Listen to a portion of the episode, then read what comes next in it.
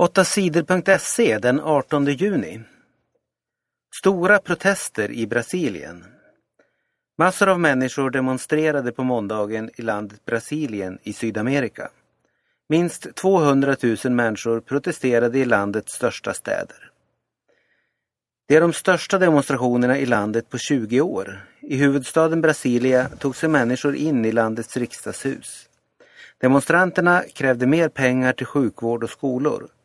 De tycker att politikerna har slösat för mycket pengar på fotbolls-VM och OS. Många är också arga för att polisen i Brasilien ofta använder våld mot människor.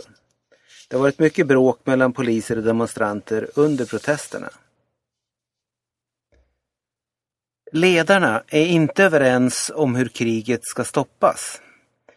Det har varit krig i landet Syrien i mer än två år. Rebeller krigar mot regeringens soldater. Flera miljoner människor har tvingats fly undan striderna. Omkring 100 000 människor har dödats. FN och många av världens länder vill stoppa kriget, men USA och Ryssland kan inte bli överens om hur det ska gå till. Vi vill få slut på våldet och lösa problemen i Syrien på ett fredligt sätt. Vi vill ha fredssamtal för att stoppa kriget, sa Rysslands ledare Vladimir Putin efter ett möte med USAs president Barack Obama. USA har sagt att de ska hjälpa rebellerna med vapen. Men Ryssland stöder president Assad och hjälper hans regering med vapen.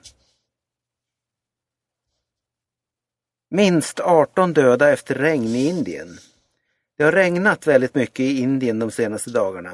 Värst har det varit i de norra delarna av landet. Vattnet har svämmat över i floder och sjöar. Minst 18 människor har dött i översvämningarna. Många vägar och broar har blivit förstörda. I Indiens huvudstad Delhi har det varit översvämningar på flera flygplatser. Sverige förlorade mot Spanien i basket-EM. Sveriges damer förlorade matchen mot Spanien i basket-EM. Spanien vann med 73-49.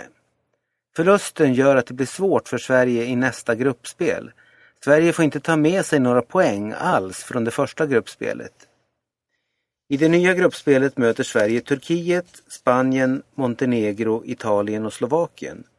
De fyra bästa lagen går vidare i EM-turneringen. HD stoppade kalkbrytning på Gotland. Företaget Nordkalk vill bryta kalk i Bunge på Gotland. Företaget fick förut tillstånd att göra det. Men det blev stora protester mot det.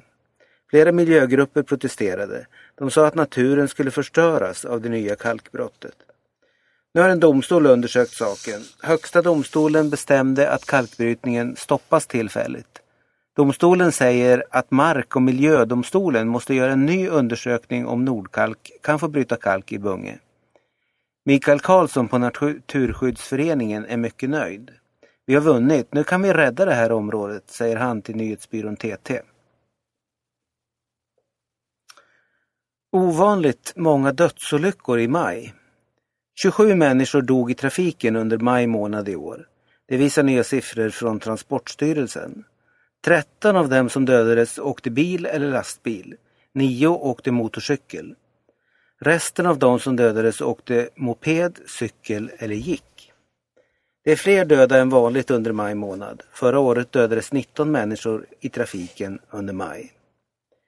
Hittills i år har 90 personer dödats i trafiken. Greklands radio och TV måste sända igen. För en vecka sedan blev det tyst i den statliga grekiska radion och TVn. Regeringen stängde företaget ERT för att spara pengar. Många greker blev arga. Massor av människor protesterade mot stängningen. Nu har en domstol bestämt att radio och TV ska börja sända igen. Domstolen säger att regeringen gjorde fel när den stängde radio och tv-bolaget.